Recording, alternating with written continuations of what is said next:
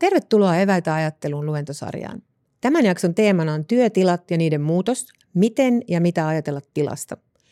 Luennoitsijana meillä on Virve Peteri, yhteiskuntatieteen tohtori, psykologi, dosentti Tampereen yliopistosta.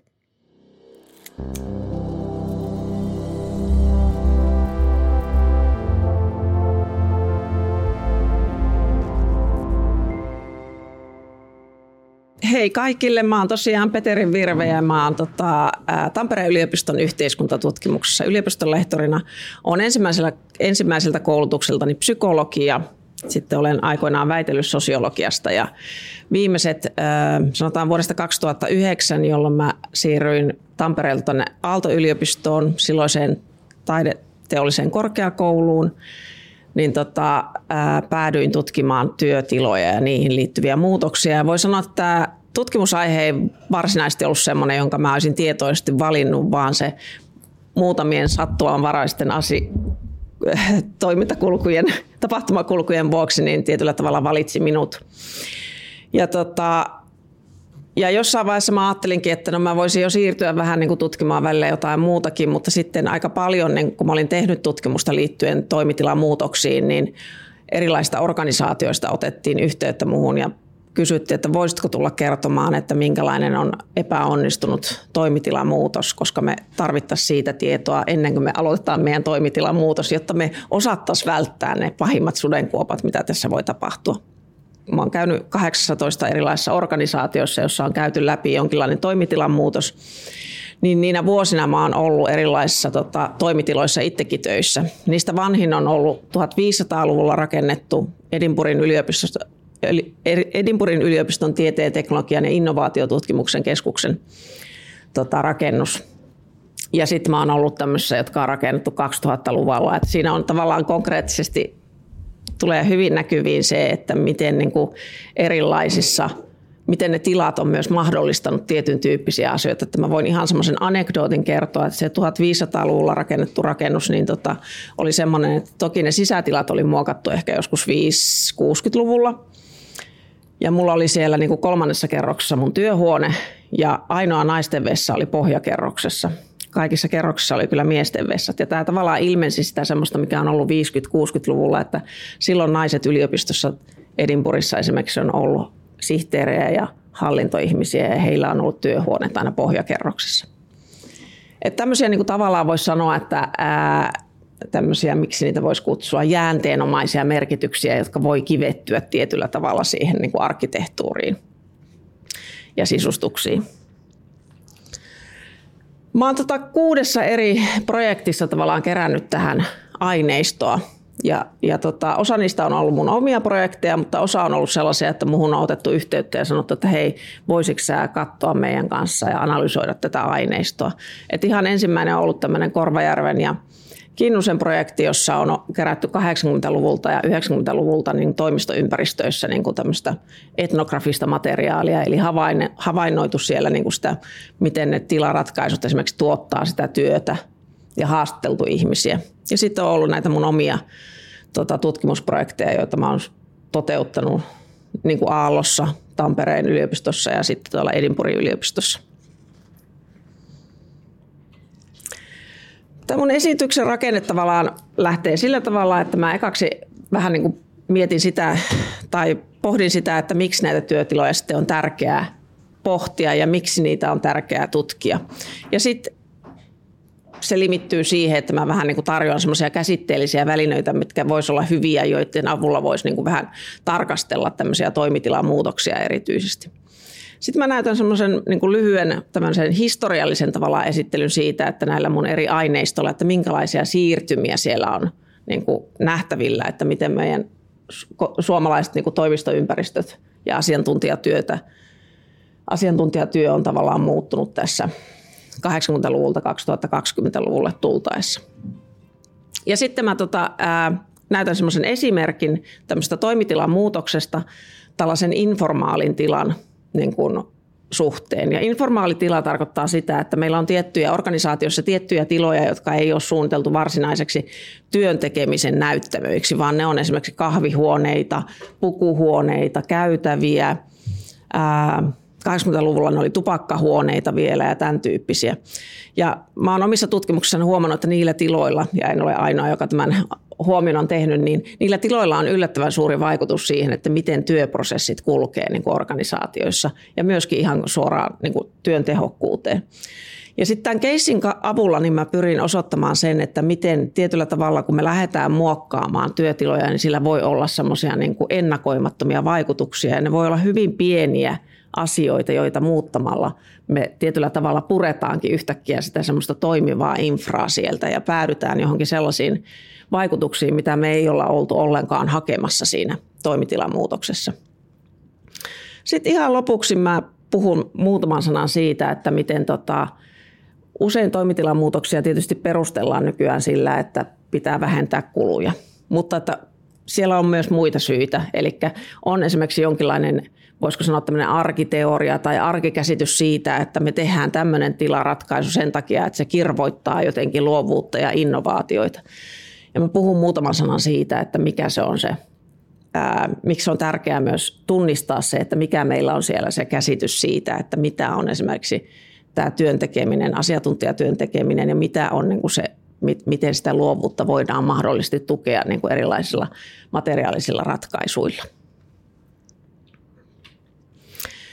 Nyt kun ollaan tämmöisessä post-covid-vaiheessa, niin nythän on globaalisti on aika paljon niin kuin tällaista keskustelua siitä, että, että niin kuin työtilojen merkitys on ehkä ihan uudella tavalla ymmärretty. Voi ajatella, että tämä koronasulku oli tietyn tyyppinen tämmöinen niin kuin laboratoriokoe, jossa päästiin näkemään se, että moni ihminen on ollut tullut tietoiseksi siitä, että mitä he toivoo niin kuin työtiloiltaan. Ja sitten on myös tullut tietysti monissa organisaatioissa on jouduttu miettimään sitä, että miten me, halut, miten me niin saataisiin houkuteltua ne ihmiset takaisin sieltä. Et moni on myös tykännyt siitä, että okei, että mä voin kotona niin tehdä jotenkin omatahtisemmin tai, tai itsesäätelyni niin varassa tavallaan enemmän niitä mun työtehtäviä niin miksi mä haluan tulla sinne työpaikalle. Mutta sitten on myös tietysti tämä iso asia, että – että joudutaan niin kuin varautumaan siihen, mihin ei kukaan osannut varautua, että mitä jos tällaisia pandemioita tulee niin kuin jatkossakin, niin mikä on niin kuin tavallaan turvallinen tila meille nyt niin kuin jatkossa. Eli täällä on aika paljon just sitä semmoista, mikä liittyen tämmöisiin avotilaratkaisuihin, niin tota, globaalistikin lehdistössä käyty tätä keskustelua, että, että niin kuin miten me uskalletaan toimia esimerkiksi semmoisessa organisaatiossa, missä niin kuin seinät on purettu ja, ja on pyritty lisäämään tämmöistä avotilaa, josta nyt yhtäkkiä on tullutkin potentiaalisesti vähän vaarallista ja pelottavaa. Ja tuossa jopa näytän tässä slideissa niin yhden otsikon, jossa myös vähän provosoivasti niin kuin puhutellaan arkkitehtejä, että uusi niin kuin haaste, että voisiko oikeasti niin kuin suunnitella semmoisia tota, tiloja, mitä, missä ihmiset haluaa työskennellä. Eli tästä tämmöistä houkuttelevuudesta ja siitä, että halutaan kiskoa ihmiset takaisin työpaikalle, niin on tullut niin kuin uudella tavalla semmoinen keskustelun kohde. Mutta sitten semmoinen asia, mikä usein, kun puhutaan toimitilojen muutoksista ja työelämän muutoksista, niin on se, että niissä yhteydessä puhutaan niin kuin uusista sukupolvista ja siitä, että mitä he edellyttää työn tekemiseltä ja toimitiloilta. Mä haluan antaa tähän vähän semmoista etäisyyttä. Mä oon itsekin kuullut sukupolveen, josta selitettiin, että ne on ihan siis radikaalisti erilainen sukupolvi. Ne radikaalisti tarvitsee uudenlaiset tilat ja sitten lopun kaiken tuntuu, että muuttuiko jokin asia niin radikaalisti kuitenkaan. Mutta jos otetaan tämä nyt tosissaan, niin on kuitenkin tällaisia tutkimusviitteitä siitä, että meillä on tulossa ja tullutkin jo sukupolvet, sanotaan niin kuin tämä milleniaalit, jotka on 90-luvun alkupuolella syntyneitä ja sitten tämä Generation Z, joka on syntynyt sitten 2000-luvun alussa – joista osa on jo astunut niin kuin työelämään, mutta on niin kuin laajemmin ehkä lähivuosina tulevat astumaan työelämään. Eli he on näitä tämmöisiä ihmisiä, jotka on tottunut niin kuin ihan pienestä pitäen semmoiseen niin sanottuun multitaskaamiseen. Eli siihen, että mitään ei tehdä niin kuin sillä että mä keskityn vaan tähän asiaan, vaan että tehdään montaa asiaa yhtä aikaa. Ja sehän on tietyllä tavalla työntekemisen tapana, ja nyt puhun psykologina, niin sellainen, että se vaatii muistilta, havaitsemiselta, ajattelulta aika paljon. Ja silloin tota, tietyllä tavalla se vaatii myös työtiloilta ja toimitiloilta jotain uutta. Se vaatii sitä, että heillä täytyisi olla keskittymiselle ja vuorovaikutukselle aivan selkeästi erilaiset tilat. Eli että niiden tilojen, koska heillä on enemmän niin kuin ää, tämmöisiä haasteita tässä niin kuin mieleenpainamisessa esimerkiksi, niin niiden tilojen täytyisi tukea tätä niin kuin muistia ja mieleenpainamista. Sen lisäksi on todettu, että nämä sukupolvet arvostaa tämmöistä niin kuin, ö, mahdollisuutta erottaa vapaa-aika ja työaika selkeästi toisistaan. Eli että he on myös rohkeita niin kuin vaatimaan sitä.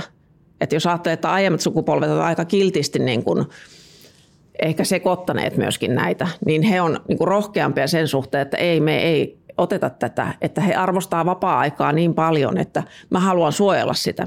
Ja silloinhan se voi tarkoittaa sitä, että, että työtilojen täytyisi oikeasti tarjota niin hyvät ja laadukkaat niin kuin toimimismahdollisuudet, että sun ei tarvi viedä niitä sun vapaa-ajalle niitä työtehtäviä.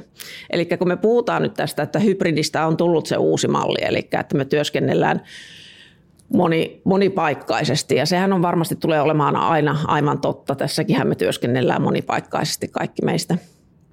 Mutta, tota, mutta sitten siinä voi olla myös usein näillä trendeillä on niin kääntöpuoli, eli se, että joku toinen asia voi samaan aikaan vastakkainen asia vahvistua. Eli että meillä voi olla sukupolvia, jotka edellyttää sitä, että mä en halua niin kuin mun vapaa-ajalle tätä. Mä haluan, että se pit, pysyy, nämä tietyt tehtävät pysyy niin kuin tavallaan täällä meidän toimitiloissa.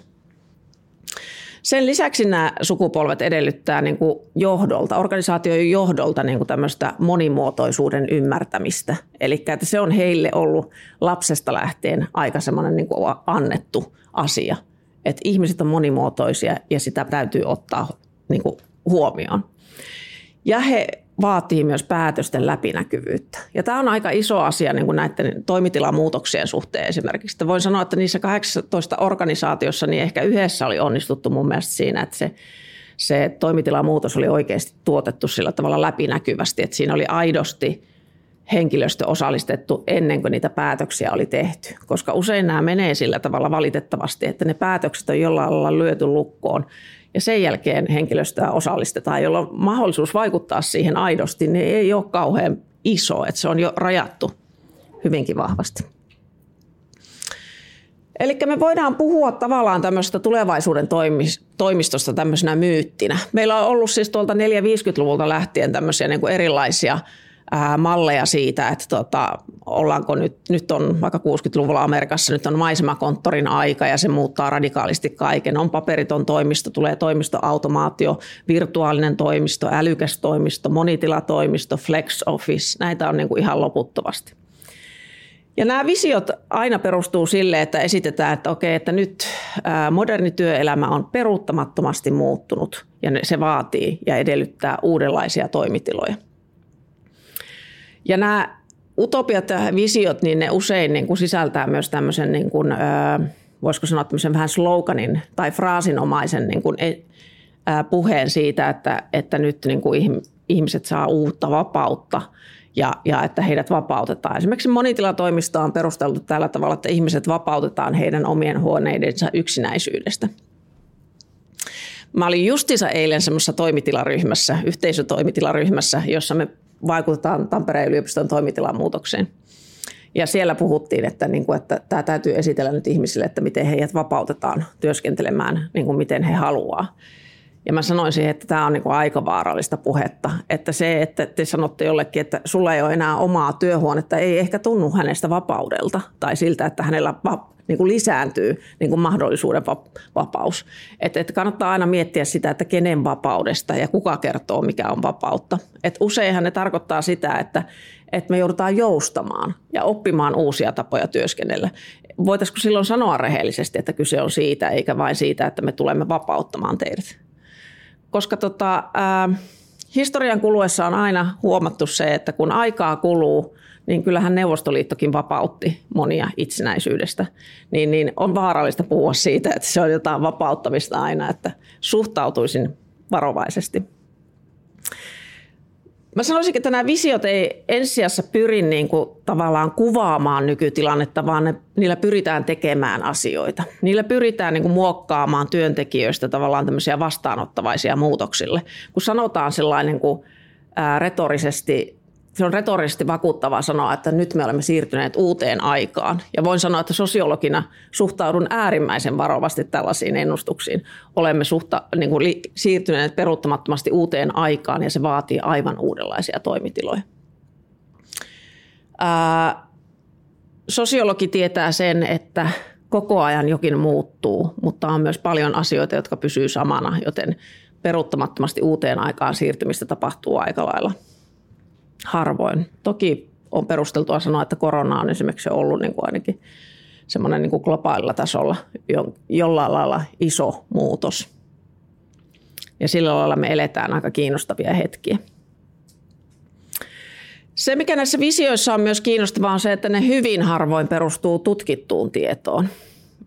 Ne usein saattaa kierrättää jopa elementtejä, jotka on täysin tutkimustiedon vastaisia, mutta sehän ei olekaan visioiden tarkoitus. Niiden tarkoitus on tavallaan niin kuin yrittää kuvitella jotain, mutta että usein niistä sanotaan, että se on jotain, joka on tässä jo nyt ja ihan tuossa oven takana, ja se ei välttämättä kyllä ole niin kuin mitenkään perusteltua. Ja usein nämä tämmöiset niin kuin toimitilavisiot niin kierrättää erilaisia semmoisia hyvinkin vanhoja merkityksiä ja arvoja. Että jos ajatellaan, että miten monitilatoimistoa on esimerkiksi nyt 2000-luvulla perusteltu, niin sitä on perusteltu hyvin samalla, samanlaisilla niin kuin, äh, niin kuin argumenteilla kuin esimerkiksi avotila avokonttoria niin kuin 60-luvulla Amerikassa. Eli siitä luvattiin, että tämä on nyt semmoinen, joka lisää demokratiaa, vähentää hierarkioita, lisää ihmisten liikkuvuutta – ja lisää kommunikaatiota ihmisten välillä. Ja sehän ei, avokonttorin suhteenhan se Amerikassa esimerkiksi huomattiin 70-luvun alussa, että oh, ei tässä käynytkään niin. Että se esimerkiksi lisäsi jostain syystä hierarkioita, mutta niistä tuli niin kuin piilotetumpia. Ja, ja tavallaan todettiin se, että tämä ei täyttänyt sitä suurta lupausta, mikä sillä oli silloin 60-luvulla. No miksi näitä työtiloja on tärkeää pohtia? Ehkä tuossa on tullutkin joitain semmoisia pieniä viitteitä siitä, mutta työtilat tai ylipäänsä tämä materiaalinen järjestys, joka meitä täällä järjestää koko ajan, niin me harvoin tullaan ajatelleeksi, että se ohjaa meidän askelia, se ohjaa meidän sosiaalista kanssakäymistä toisten kanssa, meidän vuorovaikutusta ja myös meidän ajattelua. Ja mutta sillä on usein semmoinen, niin kuin mitä voisi kutsua tapettiluonteeksi. Eli sellainen, että se on joku tausta, jota me ei ikinä tulla ajatelleeksi, että tietyllä tavalla toimitilat on aina yksi toimija. Jos ajatellaan, että meitä on vaikka neljän hengen porukka jossain kokouksessa, niin ne toime, toimitilat, jotka puitteistaa sitä meidän kohtaamista, on tavallaan se viides toimija, joka on mukana siinä, joka suuntaa meidän niin kuin toimintaa, meidän vuorovaikutusta ja meidän ajattelua. Sen lisäksi täällä on tietysti laajemmin tämmöinen tutkimuksellinen intressi, koska tämmöiset erilaiset tilat ja ympäristöt, niin ne myöskin kantaa tietyn tyyppisiä kulttuurisia merkityksiä. Et me voidaan ajatella, että kun me mennään jonkun organisaation vaikka tai yrityksen pääkonttoriin, niin ne tilathan kertoo meille jotain esimerkiksi sen, että mikä on se, mitä he haluaa itsestään niin kuin kommunikoida. Mutta sen lisäksi niin kuin kaikki tilat voi ajatella, että niin kuin sosiologi Pierre Bourdieu on sanonut, niin että me voidaan tunnistaa niistä, että niissä on jotkut samat kulttuuriset arvot, mitä ne esimerkiksi yrittää meille tai eh, implikoi tai kertoo meille siitä, että miten me ymmärretään vaikka sukupuolten väliset suhteet tai miten me ymmärretään, mitä on hyvä maku tai tämän tyyppisiä asioita. Ja ne on yllättävän samanlaisia erilaisissa niin kuin ympäristöissä, että voi olla, että kaupungin kaava, toimistoympäristöt, shopping centerit, mitä nyt muuta voisi olla – erilaisia tiloja, niin tietyllä tavalla kantaa jotain samoja merkityksiä. Ja sen takia niitä on toki niin kuin laajemminkin tärkeää pohtia. Antropologi Marcel Maus on puhunut semmoista kuin ruumiin tekniikoista. Ja sillä hän on niin kuin halunnut kiinnittää huomiota siihen, että jokainen ää, kulttuuri, jokainen aika opettaa jäsenensä niin kuin tietyn tyyppisiin ruumiin, ruumiin tekniikoihin. Me opitaan kävelemään, istumaan, tanssimaan ja nukkumaan niin kuin oman vaikka sukupolvemme, oman yhteiskuntaluokkamme ja oman kulttuurimme tavoin. Eli ei ole tavallaan tämmöistä, niin kuin mitä voisi sanoa, että luonnollinen tapa työskennellä, kävellä tai nukkua. On kulttuureja, jossa nukkuminen tarkoittaa sitä, että istutaan. Ei edes meidän nukkumisasento ole mitenkään niin kuin jotenkin luonnollisempi. Ja nämä tekniikat tosiaan vaihtelee iän, yhteiskuntaluokan ja sukupuolen mukaan esimerkiksi.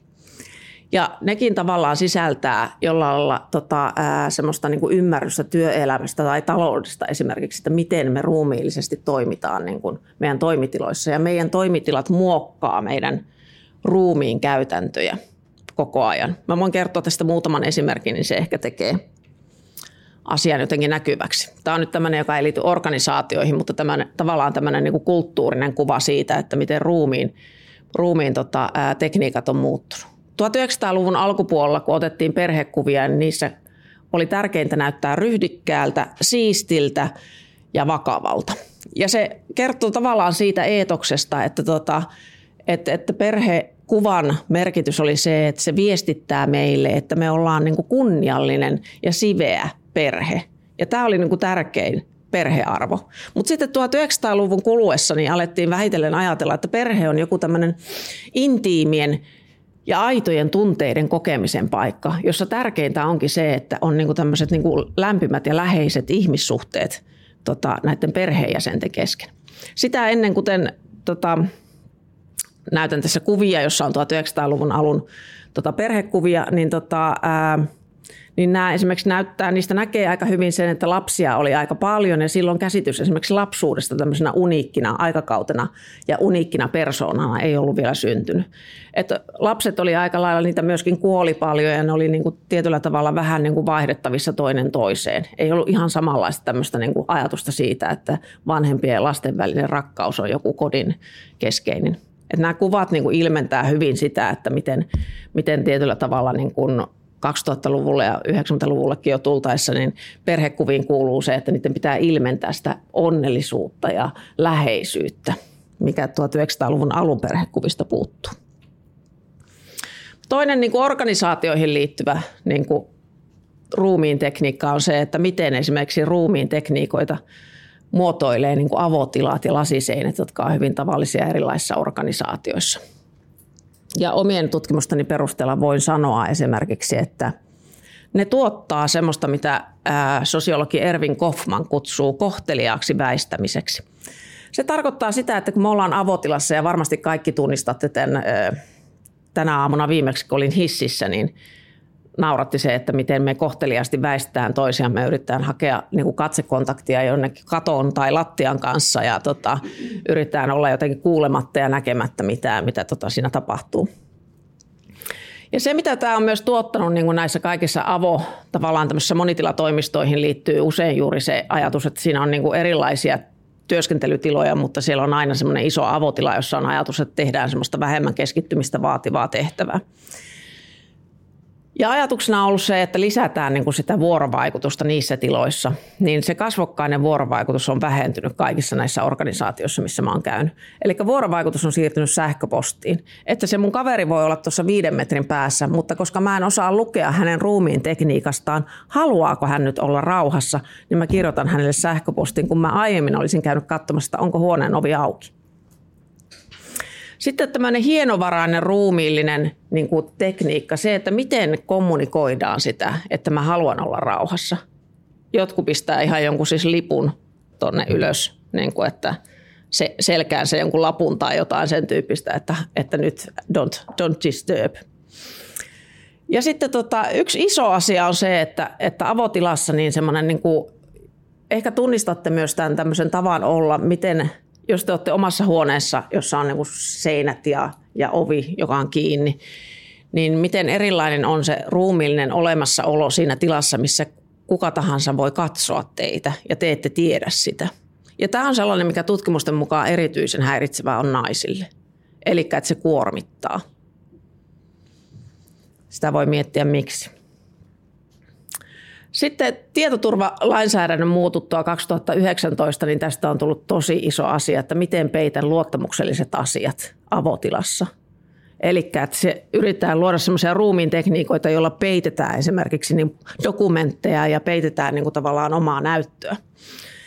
Ja sitten se, mistä niin kuin monet puhuu, niin on se, että koenko kuulumani tavallaan siihen esitykseen, minkä niin kuin organisaationi haluaa luoda itsestään. Eli että tavallaan se on myös semmoinen niin tietty näytelmä, joka on tehty sitä varten, että me viestimme tässä brändiä. Ja tietyllä tavalla meistä on silloin ruumiina tullut myöskin brändin brändin niin kuin osa sitä.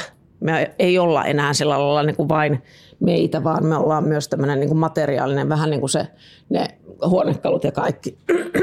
Anteeksi. Tämmöiset tota, kogniti- kognitiivisen psykologian tutkijat, kun Hillier ja Hansson onkin jo vuonna 1984 sanonut, että, että me emme pelkästään ajattele niin kuin sosiaalisissa suhteissa, vaan me ajattelemme myös aina rakennusten kanssa. Eli että rakennukset ja materiaaliset puitteet on aina sisällä jo siinä, miten me ajatellaan.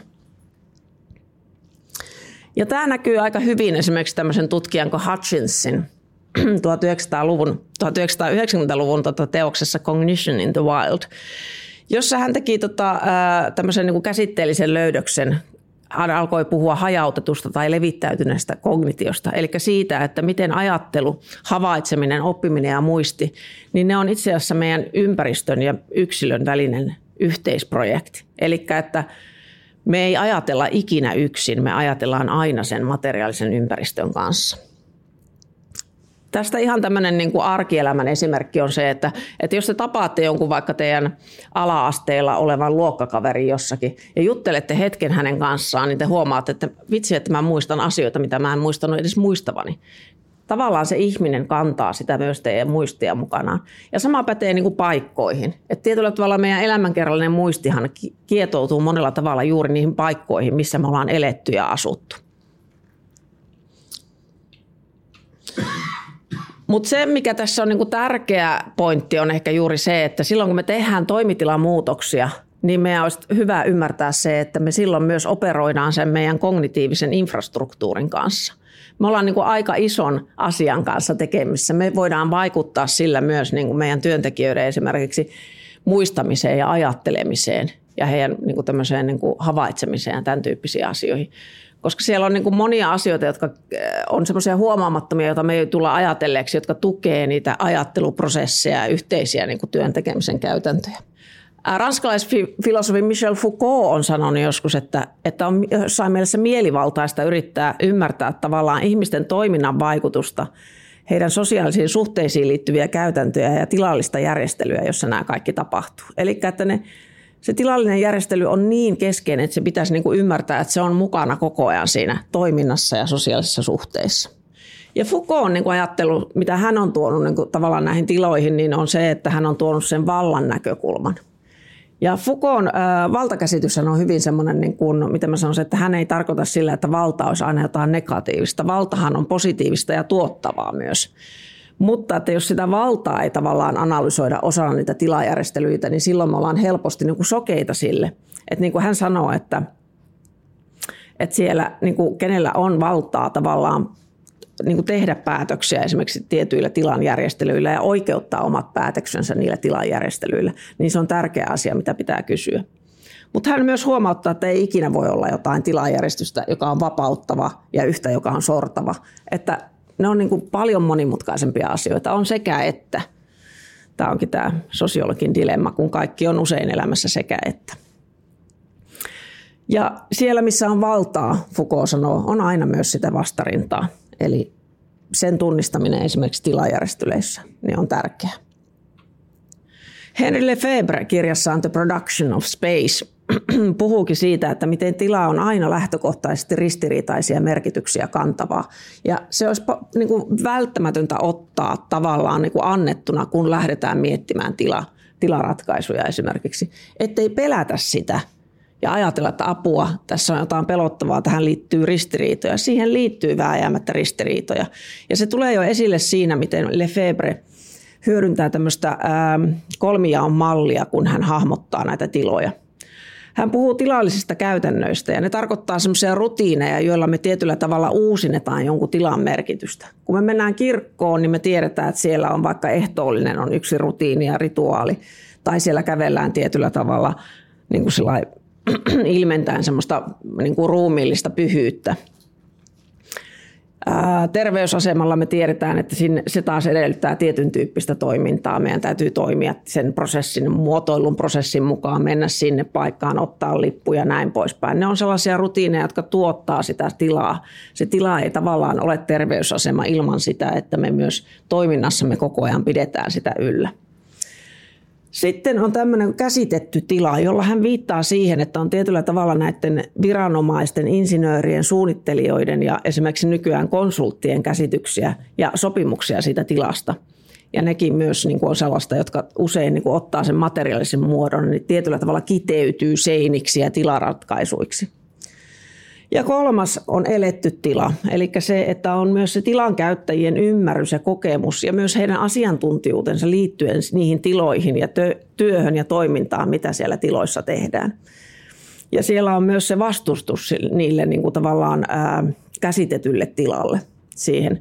Ja Lefebvren näkemys on se, että jos ei me oteta huomioon näitä kolmea eri puolta, niin me tietyllä tavalla mennään metsään jo siinä.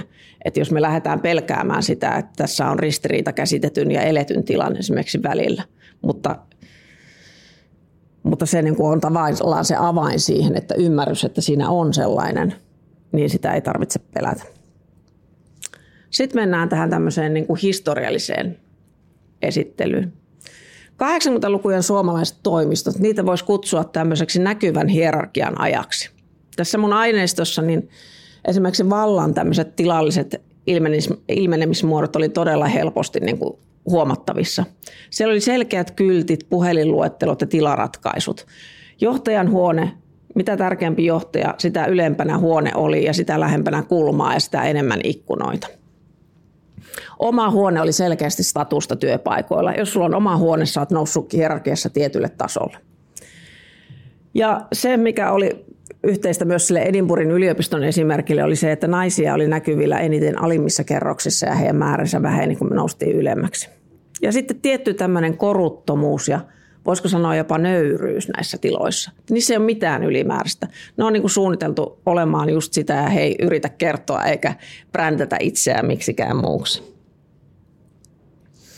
Ja tässä aineistossa jo me huomattiin se, että nämä informaalit tilat on selkeästi jotenkin merkityksellisiä. Niistä kerrottiin jotenkin, ää, vaikka me ei osattu niistä lähteä kysymään esimerkiksi, mä en ole itse ollut sitä 80-luvun aineistoa tokikaan keräämässä, mutta tota, siellä oli niin kuin paljon sitä kertomusta siitä, että miten esimerkiksi tämmöinen niin kuin, tämmöiset kohtaamiset työpaikoilla, jossa hoidettiin monia sellaisia niin kuin epävirallisia tehtäviä, tapahtui juuri näissä kahvihuoneissa, käytävillä, pukuhuoneissa ja tupakkahuoneissa ja kopiohuoneissa.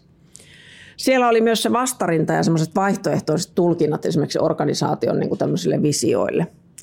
Ja sitten siellä oli tämä, mitä kutsun selviytymisyhteisöksi. Eli tietyllä tavalla se semmoinen paikka, missä, missä tota, puretaan niitä työhön liittyvää kuormaa, semmoista emotionaalista kuormaa, sosiaalista kuormaa ja jaetaan sitä, mutta ei pelkästään sitä, vaan sitä kehitetään strategioita yhdessä, miten selvitä näissä tilanteissa, jotka tuottaa kuormitusta. Että selkeästikään tässä 80-luvun aineistossa niin ei ollut sellaisia niin kuin virallisia kokoustiloja tai virallisia kokoustapahtumia, jos olisi ollut aikaa varattu tähän tämmöiseen niin kuin selviytymisyhteisön rakentumiseen siihen, että voidaan puhua sellaista asiasta, joka ei ole varsinaisesti sisältöä, mutta on kuitenkin asia, joka tota, vaikuttaa koko ajan siihen työhön. Sitten tulee 90-luvun toimistot, joka on selkeästi tämmöisen, mitä voisi puhua, murtuva järjestys. Eli siellä alkaa tietyllä tavalla ympäristöt alkaa teknologisoitua, mikä mahdollistaa semmoisen uudenlaisen kontrollin ja, ja liikkumisen tavat. Hierarkian merkit oli taas vaikeammin jo tunnistettavissa. Siellä ei ollut niin selkeästi sitä, että tuossa on yksikön pomo ja tuossa on hänen sihteerinsä ja tuossa on niin nämä saman yksikön ihmiset.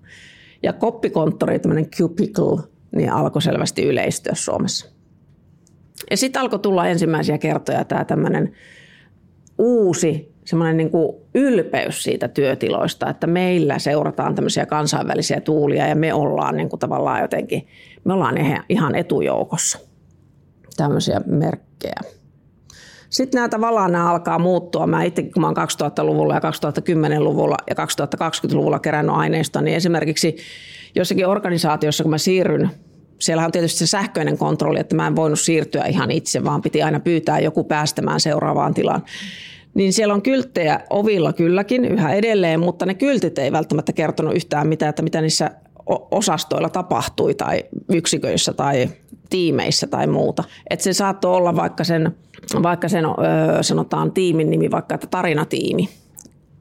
Ja sitten mä menen ja kysyn, että mitä te teette täällä tarinatiimissä. Ja, tai että me ollaan innovators. ja näin. Ja sit mikä teidän osa on tässä prosessissa. Eli tutkijana oli tosi vaikea erottaa organisaatiosta, että mikä, mikä, mitä prosessia nämä hoitaa, mitä ne tuottaa täällä. Se oli selkeä muutos. Ja mä kutsunkin tätä 2010- ja 2020-luvun aikaa niin kuin lavastusarvon ajaksi. Eli siinä näkee selkeästi sen, että tilojen avoimuus on lisääntynyt. Sinne on tullut sellaisia elementtejä, jotka on tietyllä tavalla hyvinkin vanhojakin elementtejä jo. Esimerkiksi luontoelementit. Olette varmaan tunnistanut, miten vihreä väri on niin kuin ollut sellainen, joka on jossain vaiheessa 2000-lukua niin alkoi näkyä kaikissa organisaatioissa. Ja se on tavallaan sitä semmoista luonnonkaltaisuutta ja sen efektiä, jota haluttiin tuoda sinne. Ja se oli tuttua jo 6-70-luvulla avotoimistoissa. Sitten tämmöinen 80-luvulla alkanut trendi, eli tämmöiset leikilliset elementit alkoi tulla niin kuin organisaatioihin näkyvimmin. Siellä oli erilaisia pelillisiä ympäristöjä, kirkkaita värejä ja vähän leikkisää muotokieltä. Mä oonkin jossain vaiheessa kirjoittanut mun johonkin tämmöiseen havainnointipäiväkirjaan, kun mä olin vienyt silloin lapseni päiväkotiin ja sitten menin yhteen organisaation keräämään aineistoa, että tämä on ihan samannäköinen kuin se päiväkoti. Joo. Eli sitten alkaa tulla tavallaan tietty tämmöinen design keskiöön. Voidaan puhua lavastusarvosta, tai niin kuin saksalainen tota, tutkija Gerhard Böhme puhuu making atmospheres, eli pyritään luomaan atmosfäärejä, tämmöisiä niin kuin tunnelmia. Ja sitä tunnelmia tuotetaan ottamalla myös elementtejä esimerkiksi kodin ja erilaista niin kuin harrastusten tai vapaa-ajan sfääreistä. Pyrkimys on saattaa ihmisiä yhteen, tuottaa kohtaamisia ja ko- kommunikointia. Ja tietyllä tavalla voisi ajatella, että tässä on pyrkimys ää, tuotteistaa ne informaalit tilat niin kuin innovaatioiden tuottajiksi näissä tämä vapaus, mistä mä puhuin aiemmin, niin näissä tota, uusissa toimistoratkaisuissa niin määrittyy tämmöisenä joka aamuisena, voisi sanoa, että pakkona valita. Eli että oli tämmöisiä organisaatioita, joilla oli oikeasti tällaiset niin kuin tunnelman mukaan määrätyt. Tuolla sulla on niin tuommoinen luovuus, luovuus tota, alue ja tuolla on sitten tuommoinen relausalue ja tuolla on sitten vaikka tuollainen mm, dynaaminen alue ja sitten niin kuin mietit työtehtävien ja fiiliksen mukaan, mihin alueelle sä meet aamulla. Ja tota, äh, sitten se, mikä on ollut yhteistä näille 2000-luvulla, on se, että on yleistynyt tämmöiset e-, epäergonomiset kalusteet. Eli että niiden tarkoitus on näyttää hyvältä ja niiden tarkoitus on itse asiassa tuottaa sitä, että se ergonomian vastuu siirtyy sille istujalle. Eli että siinä vaiheessa, kun sun selkää alkaa pakottaa, sä siirryt ja lähdet etsimään uutta paikkaa. Eli se on kääntynyt niin kuin aivan toisenlaiseksi se, että mitä sillä ergonomialla pyritään saamaan aikaan. Mutta voikin sanoa sitä, että sitten tässä mun aineistossa näkyy, että esimerkiksi tämmöiset ikääntyneemmät ihmiset ja semmoiset ihmiset, joilla on ollut jonkinlaisia niin kuin tavallaan tämmöisiä, ää, sanotaan vaikka selkävaivoja, mikä on aika tavallista niin kuin istumatyöntekijöille, niin kokee, että heille ei välttämättä ole enää työtilaa, koska siellä ei ole ollut semmoisia niin kuin, työpisteitä, jossa voisi istua niin kuin vaikka koko päivän ajan, joka olisi ergonomisesti niin kuin heille sopiva. Ja sitten on tämmöistä tietotilojen niin kuin tavallaan vastustamista ja karnevalisointia, mistä tämä Lefebvrekin puhui. Eli ihmiset kieltäytyi siitä joissakin organisaatioissa, kun heille oli sanottu, että ei saa istua esimerkiksi vanhojen kavereiden kanssa samassa – vierekkäisissä, että pitää vaihtaa joka päivä paikkaa. Niin sitten he niinku teki sellaista vastustusstrategioita, että heillä oli joku semmoinen, että mä haluan kuitenkin istua Pekan kanssa lähellä. Niin me Pekan kanssa jo sovitaan sillä että me tullaan, Pekka tulee silloin töihin ja sitten se heittää meidän tavarat jo sinne ja varaa meille vierekkäiset paikat. Tai sitten tätä, mitä tapahtui jossakin organisaatiossa, että huh, vahingossa unohdettiin meidän tavarat sinne. Ja sitten siellä oli yhdessä organisaatiossa oli johto, joka kävi keräilemässä niitä aamuisin sieltä, kun heitä ärsytti se niin paljon. Mutta tämä on niin tämmöistä vastarintaa, jota tuotettiin näin, niin tavallaan näille tota, uusille säännöille. Ja sitten tämmöinen, mikä mun mielestä on ollut jotenkin liikuttavinta, on tämä tämmöinen, että ihmiset puhuu siitä, että miten he joutuu ty- kehittämään työtään salaa työnantajalta. Eli että niin kuin tavallaan ne työtilat ei ole mahdollistanut enää sitä semmoista, niin kuin, että me nähdään semmoisessa selkeässä kahvihuoneessa ja siellä me voidaan puhua näistä, että miten mä voin konsultoida työkavereita, että hei tässä on tämmöinen on klikki nyt vaikka tämän asiakkaan kanssa, miten sä hoitasit tämän asian ja näin. Niin tietyllä tavalla, kun ne kahvihuoneet on esimerkiksi avattu semmoiksi avotiloiksi, niin siellä ei ole samanlaista mahdollisuutta tämmöiseen luottamuksellisiin yhteisöllisiin keskusteluihin. Ja silloin sitä työn kehittämistä täytyy tehdä salaa. Niin, miten tämä käsitetty tila on muuttunut sitten, tämä Lefebvreläinen, eli tämä suunnittelijoiden, insinöörien, viranomaisten ja konsulttien tila? No 80-luvulla se on ollut tavallaan semmoinen niin kuin ergonominen suunnittelu ja työn tutkimuksellinen semmoinen, että työprosessi vaan tässä tämä osasto, sitten tämä osasto, sitten tämä osasto. Ja 2000-luvulla tuoltaessa esimerkiksi hierarkian merkit tosiaan alkoi piiloutua, vaikka se onkin läsnä siellä. Ja siellä on yhä edelleen tiettyjä niin kuin standardeja, mitä me ollaan, joudutaan niin kuin pitämään yllä, niin, niin siellä taustalla, mutta näyttöarvosta ja siitä semmoista niin kuin lavastusarvosta on tullut keskeinen tilasuunnittelua ohjaava tekijä. Ihan muutama esimerkki niin kuin semmoista standardeista, jotka meillä on joka tapauksessa läsnä, läsnä niin on esimerkiksi ää, meidän tota, siis toimistotilojen lämpötilaa, niin kuin sehän ei ole usein semmoinen, jota me voidaan ihan villisti itse määritellä. Voi olla, että me voidaan jonkin verran siihen vaikuttaa, mutta siinä on usein semmoinen, että tähän on tutkittu ja tästä muutama vuosi sitten tuli tämmöinen tota, aika kohua herättänyt tutkimus, kun todettiin, että naiset tarvisivat, oliko se 2-3 astetta lämpimämmät tilat, jotta he pystyvät kognitiivisesti suoriutumaan parhaalla tasolla. Ja meidän toimistotilat on koko ajan määritelty liian niin kuin kylmiksi, jotta naiset pystyisivät toimimaan parhaalla mahdollisella. Eli naisruumis vaatisi tavallaan toisenlaisen lämpötilan. Mutta tämän tyyppisiä standardeja siellä on niinku taustalla, jotka ihan huomaamatta voi tehdä sitä, että miksiköhän osa ihmisistä koko ajan palelee. Jos mä nyt vielä tuon tässä esille tämän pienen niinku esimerkin, mistä mä puhuin, niin tästä kahvitilasta. Ja mä käytän nyt muutamien organisaatioiden kautta, jossa on tietyllä tavalla tehty se, että on lähetty muokkaamaan vähän niin kuin tietoisesti, tietoisestikin sitä, että me halutaan tehdä meidän kahvitilasta semmoinen niin iso avotila, josta tulee semmoinen niin kahvilamainen kiva rento tunnelma, jossa ihmiset kohtaa itselleen entuudestaan vieraita ihmisiä. Ja siitä voi syntyä uusia jännittäviä niin kuin innovaatioita. Kahvihuoneen vuorovaikutuksesta on niin tutkimuksessa todettu, että se jostain syystä lisää työntekijöiden tehokkuutta, mutta ei ole osattu oikein kräkätä sitä, että mikä se on, mikä sitä niin tuottaa. Mistä se muodostuu se tehokkuutta lisäävä potentiaali? Mä annan siihen jotain semmoisia aiheita, mitä se voisi olla. Yhdessä kahvittelu on tämmöinen niin yhteisöä koostava rituaali. Ja kahvihuone on, niin kuin mä sanoin, niin se on keskeinen tämmöisen selviytymisyhteisön rakentumiselle – Eli se on semmoinen paikka, missä me puhutaan siitä tunnetyöstä, mitä meillä usein työhön liittyy. Ja siellä usein tunteisiin otetaan tämmöistä etäisyyttä huumorin avulla. Eli sitä puretaan sitä kuormaa sillä tavalla, että otetaan etäisyyttä niihin emotioihin ja saadaan tavallaan semmoista kollegiaalista ohjausta. Meistä ei kukaan mene kahvihuoneeseen sellainen niin kuin itkien yleensä sitä, että, tai että me oltaisiin siinä ihan samassa vaikka raivon tunteessa, mitä me ollaan voitu kovata jossain, vaan että me kerrotaan se ja etäännytetään se ja saadaan siihen kenties jotain konsultaatiota. Eli se keskeinen puoli, puoli siinä kahvihuoneessa on se, että se on niinku semmoista, ää, vuorovaikutus on vapaata ja epäformaalia. Siellä voidaan istuakin ihan semmoisessa rennommassa asennossa. Ja yksi keskeinen asia on se, että kahvihuone horjuttaa hierarkiaa. Ja tämähän on se, mikä voi usein ajatella, että okei, että ups, tää, tässäpäs onkin pienet vaaran mahdollisuudet. Koska mitä korkeammalla joku yksilö on esimerkiksi työyhteisön hierarkiassa, sitä vähemmän on tavallaan työpaikalla semmoisia sosiaalisia tilanteita, missä hän voi olla niin kuin ihan sellainen tuttavallisesti ja rennosti, että hän on tietyllä tavalla myöskin sen roolinsa niin kuin vanki eri, eri, eri tavalla. Kahvihuoneesta onkin todettu ja olen itsekin tehnyt tämän saman toteamuksen, että organisaation kokeneimmilla henkilöillä on usein enemmän valtaa kahvihuoneessa. Eli tietyllä tavalla se hierarkia siis kääntyy tällä tavalla ympäri siellä. Ja se näkyy näissä mun aineistossa esimerkiksi sillä tavalla, että kahvihuoneessa tämmöiset varttuneet työntekijät tai kokeneemmat työntekijät uskaltaa ottaa esille semmoisia asioita, mitä ei esimerkiksi virallisissa kokouksissa uskalleta ottaa. Eli uskalletaan kritisoida esimerkiksi organisaation tuomia muutosvisioita. Ja tota, se kahvihuone myös tarjoaa tämmöisen foorumin, missä tunnistetaan tämmöisiä, mitä voi kutsua arkisiksi palvelutaidoiksi. Eli osa sitä tehokkuutta lisäävää potentiaalia on juuri se kenties, että meillä on joku foorumi työpaikalla, missä se kokeneimpien ihmisten niin kuin valta tavallaan, heillä on sitä valtaa, joka tulee siitä niin kuin auktoriteetista, että he ymmärtää, ymmärtää niin kuin ne työprosessit ehkä laajemmin, jolloin siellä on mahdollisuus tietyllä tavalla neuvotella semmoista työn strategioista, mitä, mistä ei neuvotella niin kuin virallisissa kokouksissa.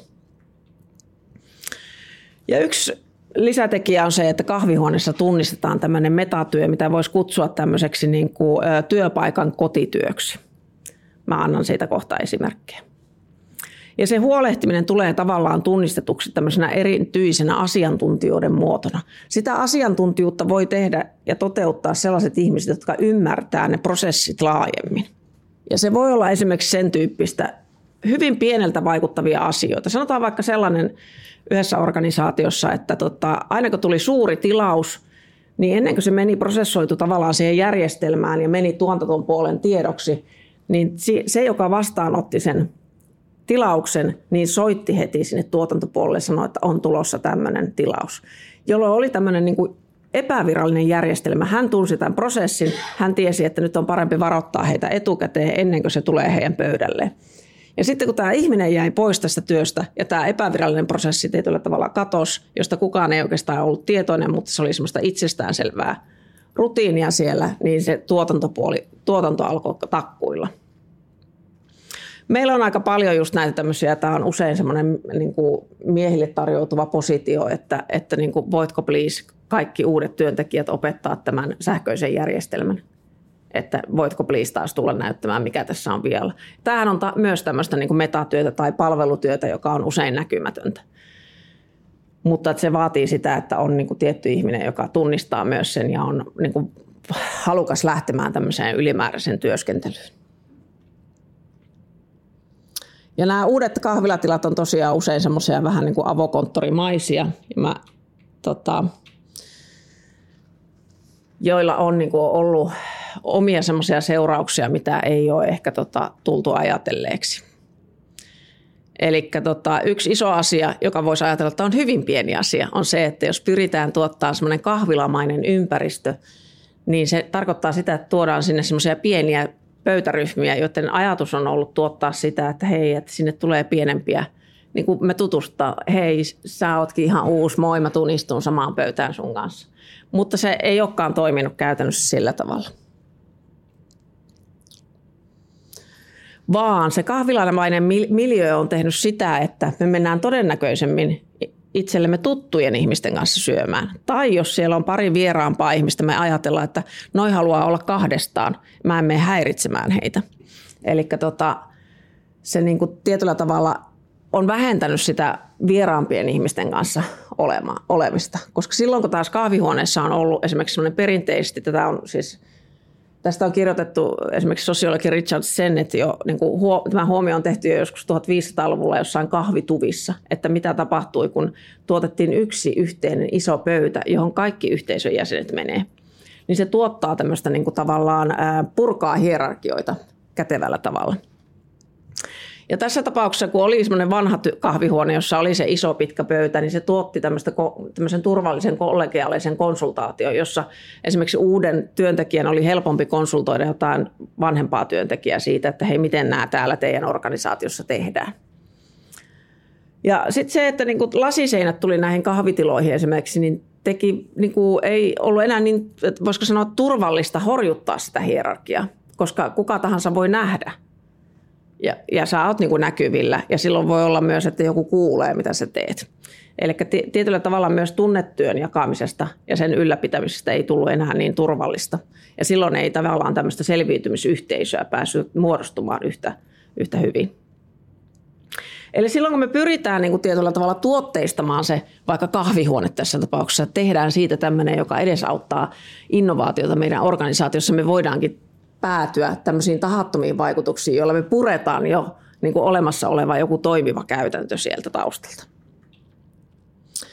Ja sitten ihan lopuksi, toi mitä mä sanoin juuri tuosta, että, että esimerkiksi monitilatoimisto tai uudet tilamallit usein niin kuin, ää, tukee sellaista ajatusta, että, että niin kuin innovaatiota ja luovuutta kirvotetaan sillä, että luodaan uudenlaisia ihmisten yhdistelmiä ja – ja, tota, ja kun ihmiset kohtaa uusia ihmisiä, niin silloin syntyy semmoisia sosiaalisia muodostelmia, joissa syntyy taas niitä innovaatioita.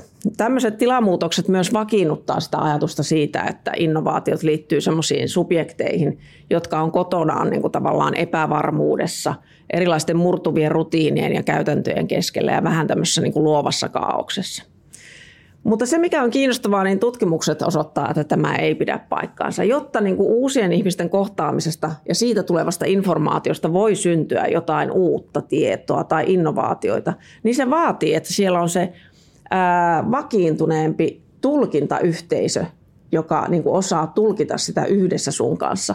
Ja toimitila, toimitilojen pitäisi tukea sitä, että se, se vakiintuneempi niin kuin tulkintayhteisö joka tuntee toisessa paremmin, niin osaa niin kuin tavallaan tulkita siitä uudesta informaatiosta oikeasti jotain niin kuin uutta.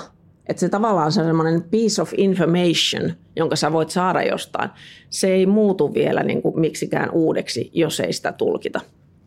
Ja tästä on tosi paljon niin kuin, tutkimusta, että miten niin kuin tavallaan tietyt, tietyn tyyppiset toimitilat, niin niitä pitäisi enemmän niin kuin ajatella siitä näkökulmasta, että miten me tota, tuetaan tämmöistä niin kuin luottamusta ja tota, ää, semmoista kompleksisempaa ajattelukykyä. Eikä pelkästään niin kuin pyritä niin kuin tavallaan ajattelemaan sitä, että uusi syntyy aina uusissa kohtaamisissa. Siinä syntyykin aina jotain uutta, tai usein syntyy jotain uutta, mutta että semmoista syvällisempää muutosta ei synny, jos ei ole – niitä ihmisiä, joiden kanssa sä osaat sitä tulkita. Kiitos.